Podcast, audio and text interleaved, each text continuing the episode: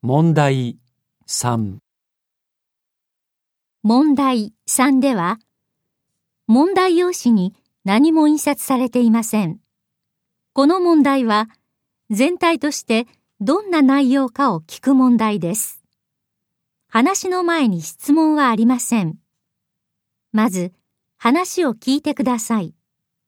それから、質問と選択肢を聞いて、1から4の中から、最も良いものを一つ選んでください。